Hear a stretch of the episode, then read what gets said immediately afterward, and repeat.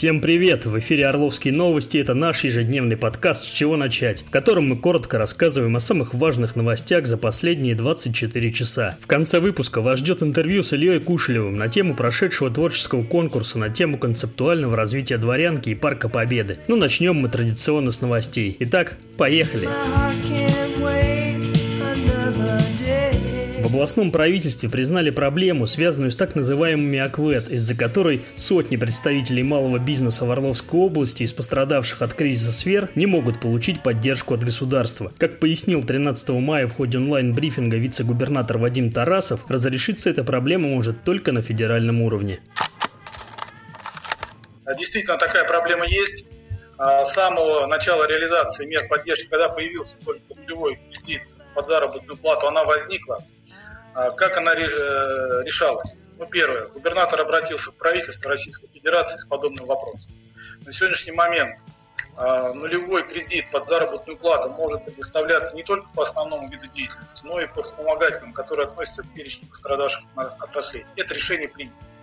Также губернатор а, написал обращение на имя первого заместителя председателя правительства Белоусова Андрея Ремовича с тем вопросом, который вы озвучили. Пока мы находимся в процессе решения этого вопроса, э, решение пока на уровне правительства не принято.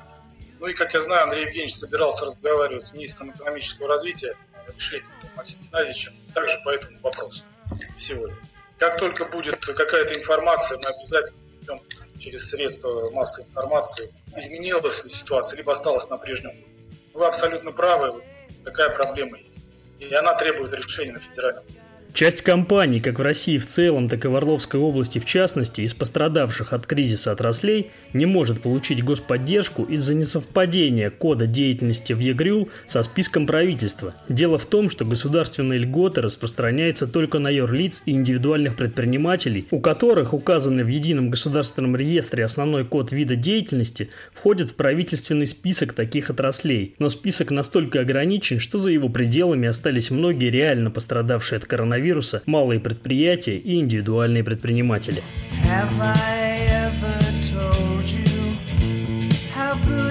Губернатор Орловской области Андрей Клычков в прямом эфире в соцсетях 13 мая призвал орловцев не паниковать из-за сбоев в работе сайта госуслуги. Он отметил, что массовые жалобы посыпались от родителей, которые не могут зарегистрироваться для получения 10 тысяч рублей на детей до 3 лет. Сегодня люди не смогли зарегистрироваться на сайте госуслуги э, по получению выплаты 10 тысяч рублей для детей по достижению до, до 16 лет. Ну, очевидно, что миллион человек за сутки обратились э, с заявлением, э, поэтому в сбой просто технически система не справляется. Я думаю, что так как это заявление можно подать до 1 октября 2020 года, ну давайте просто один-два дня отложим э, наше заявление, и потом будет все спокойно. Сегодня мы обсуждали и с пенсионным фондом э, те, кто будет выплачивать. Э, только по Орловской области выплата до трех лет. Около 10 тысяч человек выплата это тем, кто с материнским капиталом. Без материнского капитала еще 10 тысяч человек. И около 110 тысяч человек те, кто могут получить на детей по 10 тысяч рублей. Огромное количество, которое мы должны сейчас э, оперативно отработать для этих целей. Все дистанционные режимы будут задействованы. Напомним, что 11 мая Владимир Путин объявил о новых выплатах на детей. Так, каждая российская семья, в которой воспитываются дети от 3 до 16 лет, сможет получить единовременную помощь в размере 10 тысяч рублей на каждого ребенка. Также указом президента устанавливаются дополнительные выплаты в размере 5000 рублей на детей в возрасте до 3 лет. Мера поддержки рассчитана на 3 месяца.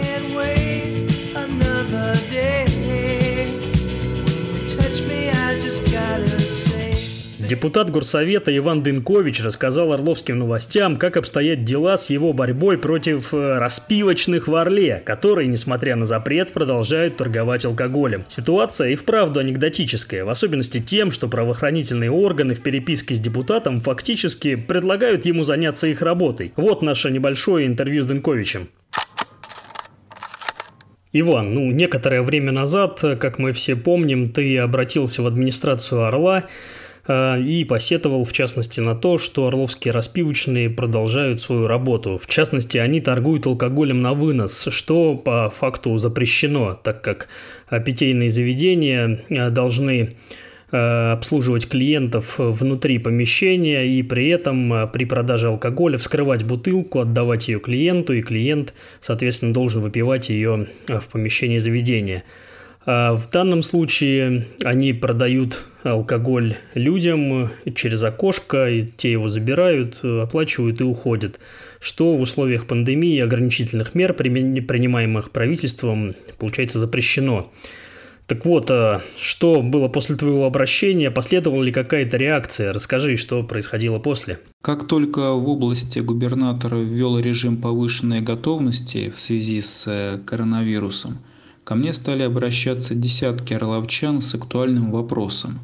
На каком основании продолжают свою работу пивные на первых этажах жилых домов? Мною было направлено два обращения на имя главы администрации Александра Муромского, но ответы меня не удовлетворили. Наоборот, возмутило, что власть в такой тяжелый для граждан период не помогает решить проблему – а занимается типовыми отписками с циничной формулировкой, что город администрация не наделена полномочиями выдачи разъяснений. Такой же ответ я получил и от Управления по защите прав потребителей. А сегодня со мной связались сотрудники полиции и просили дать информацию о конкретных фактах торговли пивных заведений алкоголем на вынос. Видимо, все участковые находятся на самоизоляции – а у меня с моим обращением круг замкнулся.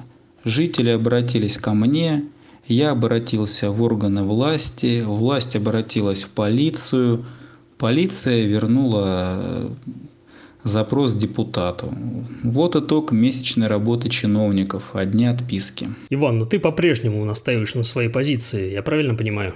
Закон четко определяет, как осуществляется розничная продажа алкоголя – Исходя из норм Федерального закона о госрегулировании производства и оборота спирта, считаю, что наливайки в городе Орле работают с нарушением законодательства, так как не могут предложить место для употребления алкогольной продукции, оказывая услуги общественного питания. Я в течение трех лет выступаю с позиции большинства горожан и считаю, что вообще пивные на первых этажах жилых домов – в сегодняшних условиях российских это аморально. Там э, спаивают русский народ и губят молодежь. Иван, а что, по твоему мнению, мешает той же полиции самостоятельно вечером выехать э, в город и проверить эти питейные заведения? Мне кажется, никакого труда это не составляет, и в том числе увидеть эти нарушения воочию, а не заниматься всякими опросами непонятными по очевидным вещам. Кстати говоря, идти-то далеко не надо напротив здания Орловского МВД. Как все мы знаем, как знают все горожане, находится одно из питийных заведений. Вот в ночное время, в вечернее время можно, наверное, как-то посмотреть, не горит ли там свет. Я считаю, что на эту проблему нужно посмотреть пошире, и мы увидим одну из э, серьезных проблем э, российской власти – это перекладывание ответственности друг на друга. Э, ничто не мешает городской администрации, полиции проверить, как предприниматели осуществляют свою работу в период самоизоляции. Но этого нет, потому что общество само по себе, власть сама по себе. И опять же, у этих э, магазинов, у этих точек есть хозяева, которые получают э, огромный доход э, с этого бизнеса. Все в сегодняшнем обществе, к сожалению, основано на деньгах и на выгоде, а не о здоровье нации. Росздравнадзор приостановил обращение на всей территории России отечественных аппаратов ИВЛ. Речь идет об аппарате Авента М, Причиной запрета на использование аппаратов стали пожары в больницах Москвы и Санкт-Петербурга, где использовалось такое оборудование. Кроме этого, Минпромторг рекомендует региональным властям проверить не только аппараты ИВЛ, но и условия их эксплуатации. Губернатор Орловской области Андрей Клычков рассказал, что в регионе с аппаратами ИВЛ в связи с решением Росздравнадзора сбоев нет. Вот что он отметил. Я напомню, что у нас в регионе на момент запуска 370 коек а, также было, а, по данным на 1 января 2020 года, 370 а, аппаратов искусственной вентиляции легких. 163 те, которые могут использоваться для лечения коронавирусной инфекции. Мы все 130 коек, которые были необходимы для обеспечения аппаратом искусственной вентиляции легких с учетом маршрутизации, установки на койке, все сделали и поэтому Поэтому э, здесь у нас сбоев даже, несмотря на то, что 10 аппаратов сейчас мы приостановили, используя, не использовали, просто находились в лечебных учреждениях, сбоев никаких не вижу.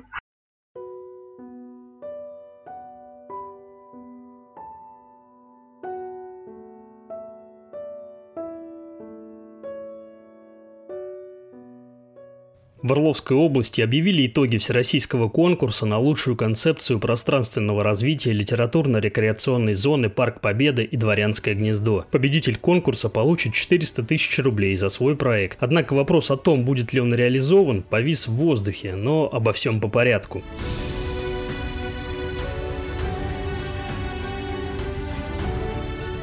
Конкурс на лучшую концепцию развития Парка Победы и Дворянки был объявлен в конце 2019 года. Победителем стала ООО Heads Group, которая и получит денежную премию. Основным принципом победившей концепции пространственного развития парка и Дворянки, как отметили в профильном департаменте, является сохранение ландшафтной особенности места с минимальным воздействием на природу. Такой подход к использованию территории, говорят чиновники, будет экологичным и отвечающим современным мировым тенденциям. Территорию в проекте предлагают предлагается разбить на три ключевые зоны, которые будут отвечать запросам жителей всех возрастов. Так, Парк Победы планируется сделать ориентированным на молодое поколение. Там хотят построить скейт-парк, спортплощадки и воркаут. Также запланирована сеть велосипедных и беговых дорожек, которые будут продолжаться по всей набережной мимо Дворянского гнезда к детскому парку. В Дворянском гнезде предлагается объединить территории дома Лескова и Лизы Калитиной, создав единое пространство с центральным входом. Здесь же будет располагаться визит-центр центр, где каждый посетитель сможет получить карту достопримечательностей и маршрутов по всей территории. Кроме того, на территории Яблоневого сада появятся выставочные павильоны, где можно будет посмотреть на картины местных художников.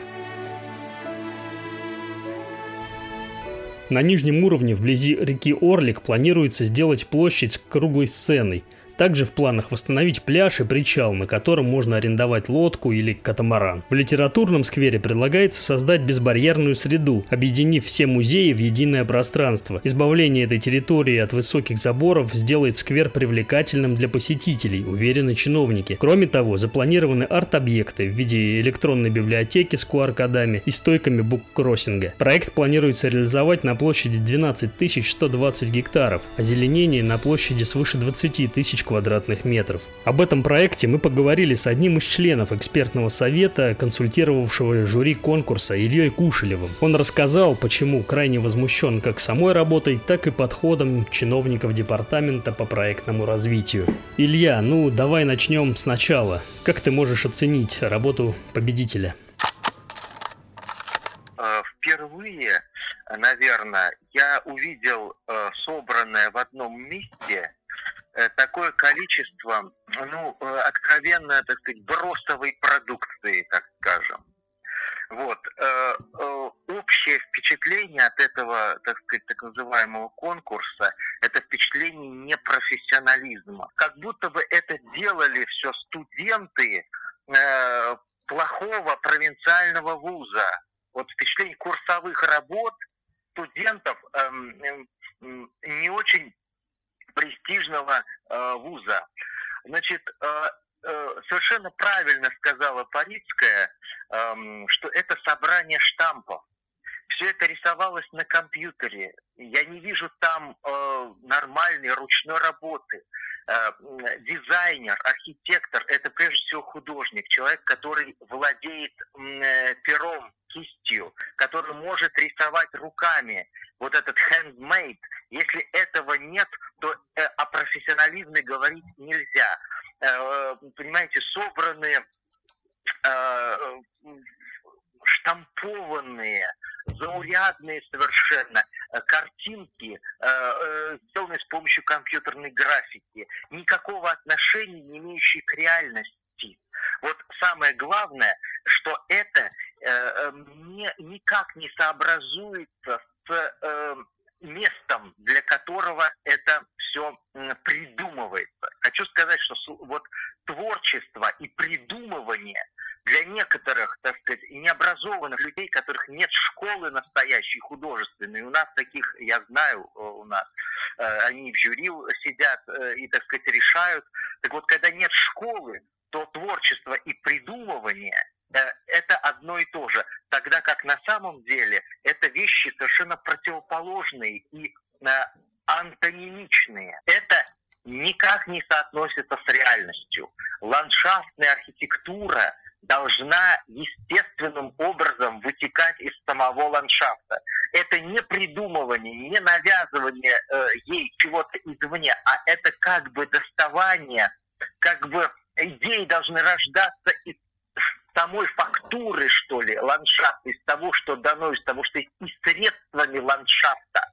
Поэтому часто вот когда мы видим такие вот э, завиральные проекты, эти жуткие совершенно динозавры, просто тошно на это смотреть. Или же э, замощенный плиткой э, пойма орлика я там, э, там прекрасно, там не нужно ничего. Там прекрасно размещался оркестр Академии ФСО, Балдин дирижировал. Люди танцевали. Я лежал на этой траве. Другие э, люди лежали совершенно, э, так сказать, свободно. Там и не нужный, нужный совершенно функционал, э, э, при, придуманный, навязанный. Вот. Итак, значит, вот э, э, нереалистичность, то есть не, несоответствие специфики места.